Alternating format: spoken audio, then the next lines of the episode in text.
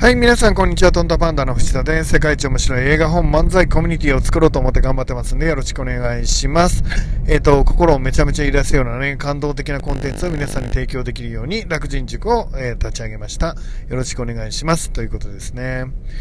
今日はですね、何のお話をしようかというと、死生観を持とうっていうお話をしたいと思います。えっ、ー、と、ちょっと重いテーマになるんですが、まあ、命はいつか終わるっていう話ですね。で、これはなんで僕がそんな話をしたいって思ってるかっていうと、えっ、と、多くの成功をされている方がですね、あの、基本的には一度生死の境をさまよったりしてるんですね。昔の大経営者の多くが、あの、要は戦地から戻ってきたような方が多いと言われています。まあ本当に生死の境をギリギリで生きた人にとっては、日々の日常でもう一度亡くなった命、えっ、ー、と、時間の大切さ、命の大切さ、そういうのを分かれて、分かっているので、えっ、ー、と、思いっきりですね、あの仕事にね、えーと、もっと腰、重心が低く、しっかり取り組めるっていうことなんだと思います。で、一方で最近の経営者でも、例えばスティーブ・ジョブズとか、孫正義さんとか、まあ回、あの、大病を患ってますよね。えー、その大病を患うことによって、まあまたですね、その命っていうものの大切さを気づくことがあるということです。そして、大きなことを成し遂げたなんていうのが、まあ、サンプルとしてね、いっぱい皆さんも聞いたことあると思います。で、僕自身は、なので、えっ、と、非常に重要だと思っていて、えっ、と、つまり、えー、生きるか死ぬかっていうところを経験した人が、やっぱ人生にとっては、えー、時間は有限であり、大切にしたいものなんだっていうことを感じ取ってね、えー、しっかり働くということになるんだと思っています。で、もちろんですね、あのー、僕らが生きていく上で、そんな経験をしたいわけではないので、生死の境をさまようような経験はできたらしたくないですよね。えー、だとするならば、えーと、それでも人生のクオリティ密度を上げていくためにはやっぱり死っていうものを意識できるようなそんな生き方をするのがいいかなと思っています、えー、人生は決して無限ではないと、えー、有限の、え人生だと,、えーと、明日自分が死ぬかもしれないんだと。そんなことをね、えしっかり感じ取りながら生きてる人とまあもう無限に自分の人生が続くと思って生きてる人ではやっぱりおのずとねその人生の重みや質っていうのは変わってくるんじゃないかなっていうふうに思っています。で、えっ、ー、と、僕ね、どんな時にその命についてやっぱり考えるかっていうと、まあいろいろあるんですけど、やはり周りの人が亡くなった時には命について考えますよね。で、ライフデザインの、えー、本の中でもね、え、ー、と、ちょっと紹介した、あの、恵子さんっていう方がいるんですけど、えーと、その恵子さんが亡くなった時にね僕は本当に人生観が変わるほどの衝撃を、えー、持たせていただきました。で恵子さんってね本当素敵な人で30半ばぐらいのね、まあ、僕が会った時は本当に綺麗で料理が上手で優しくて面白くていつも笑顔ででいつもみんなに優しくしてくれる人でね。で1回僕はなんかイベントをしたんですよね。なんか千葉の八街かなんかで600人ぐらい集めてキャンプファイヤーをやるっていうちょっと大きめのイベントをやったんですけど、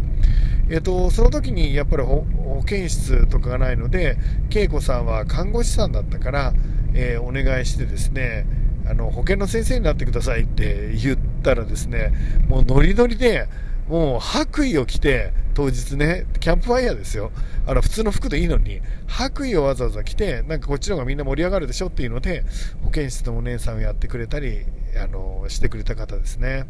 いつも彼女の周りには笑いがいっぱいあって、えーと、笑顔があってみんな楽しんでてって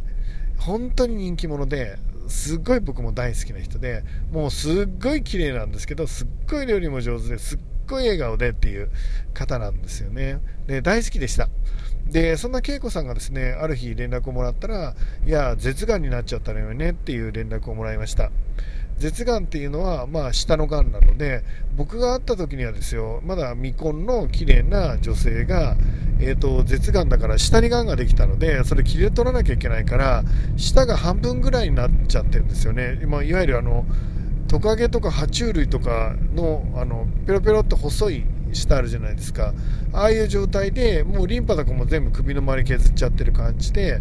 まあ本当にあのきついだろうなっていうような感じになっていました。で女の子がねまだ未婚の年頃の女の人が、まあ、舌が半分になっちゃうっていう半分はあの切られちゃってるみたいな感じになるので本当につらかったと思うんですよね。でも僕が行った時いつも彼女は笑っていました。いつも笑っててなんかおかしな舌になっちゃったらよねなんて言って笑ってたんですけど普通笑えるかなって。でその後もね、えーと、本当にすっごい大変な治療いっぱいやってて放射線治療みたいなのがなんかすごい特別な機械を使って東北の方でやられてた時だったかな。でその時にもうすっごい大きな施設でね口の中に放射線を当てるんだけどそれで、えーと、がんを焼き殺すっていうことになるんだけどでその恵子さんにね、えーと、どんな感じなんですか？聞いたらすっごい笑いながら痛いのよって言うんですよ。笑いながらね。えっ、ー、とねイメージとしては藤田君の口の中がもう全部口内炎になって、もう口中、舌中全部口内炎みたいな感じって言ったら、口内炎ってちょっと1個あるだけでも相当痛いじゃないですか。あれが口中にある感じっていうのを笑いながら言っていました。どれだけ辛かったのかね。どれだけ痛かっただろうって思いますけどね。で、えっ、と、どんどんね、えー、自分のしている抗がん剤が耐性がついてきちゃうのでどんどん効かなくなっていくわけ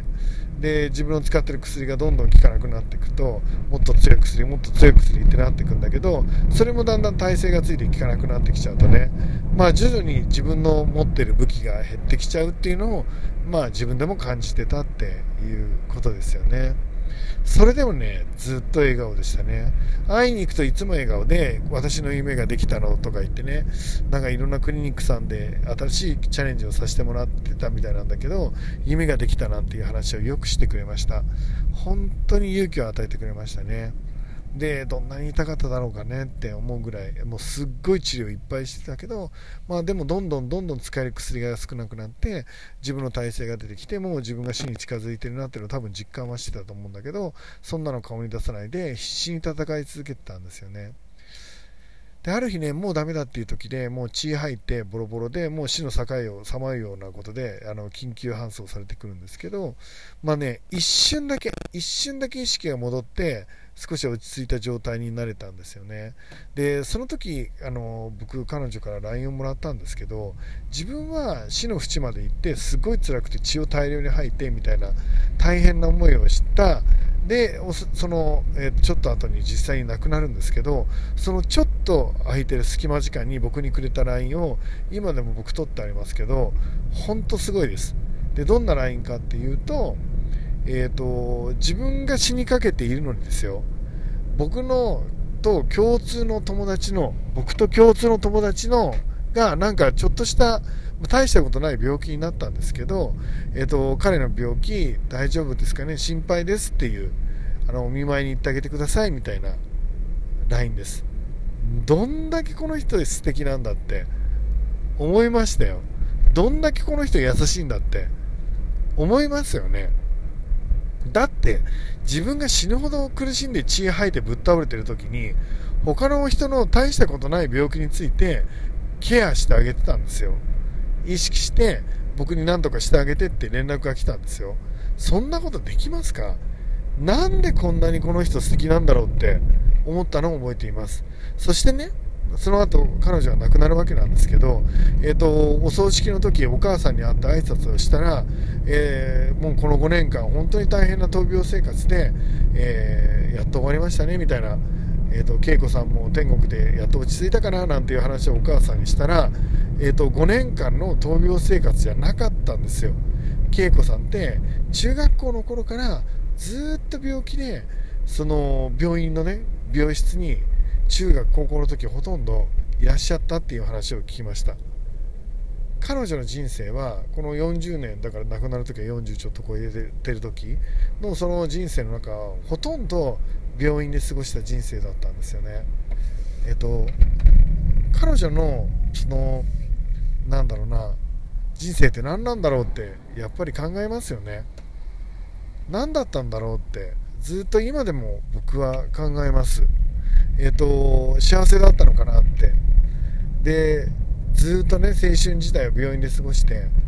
でえっ、とまあ再発して治療して再発して治療してを繰り返してものすごく苦しく痛いこうねがん抗がん治療をずっとやり続けていた彼女の人生。ほとんどの時間を病気と戦い続けた人生。それって幸せだったのかなってすごい考えます。どんだけ痛かったんだろうってどんだけ辛かったんだろうってずっと考えるんですよね。すっごくいい人でした。でも彼女はずっと笑ってた。ずっとです。ずっとですよ。たくさんの人にね笑顔を振りまいてた。もう彼女のお葬式の時僕涙が止まんなくてねもう本当こんなこと思っても全くしょうがないんですけどなんで神様はこのこんな素敵な優しい人をね、えっと、こんなに苦しい思いをさせるんだって。世の中にはねもっと悪いことしてるやついっぱいいるのになんで恵子さんなんだって思っても全く意味ないし恵子さんが絶対喜ばないようなことを正直いっぱい考えました。でその時に僕は考えたんですよね。今僕は恵子さんが、えーと、生きたかった一日一日を僕は生きているって。一日だって無駄にしたくないなって思いました。えっと、誰か大切な人の命が奪われることによってやっぱり自分はその分ね、えっと、その死を無駄にしたくないので全力でやっていこうと思います、えー、ということで皆さん、えー、一日一日をね全力でやっていけるように頑張っていきましょう、えー、素敵な一日になりますように。いってらっしゃい。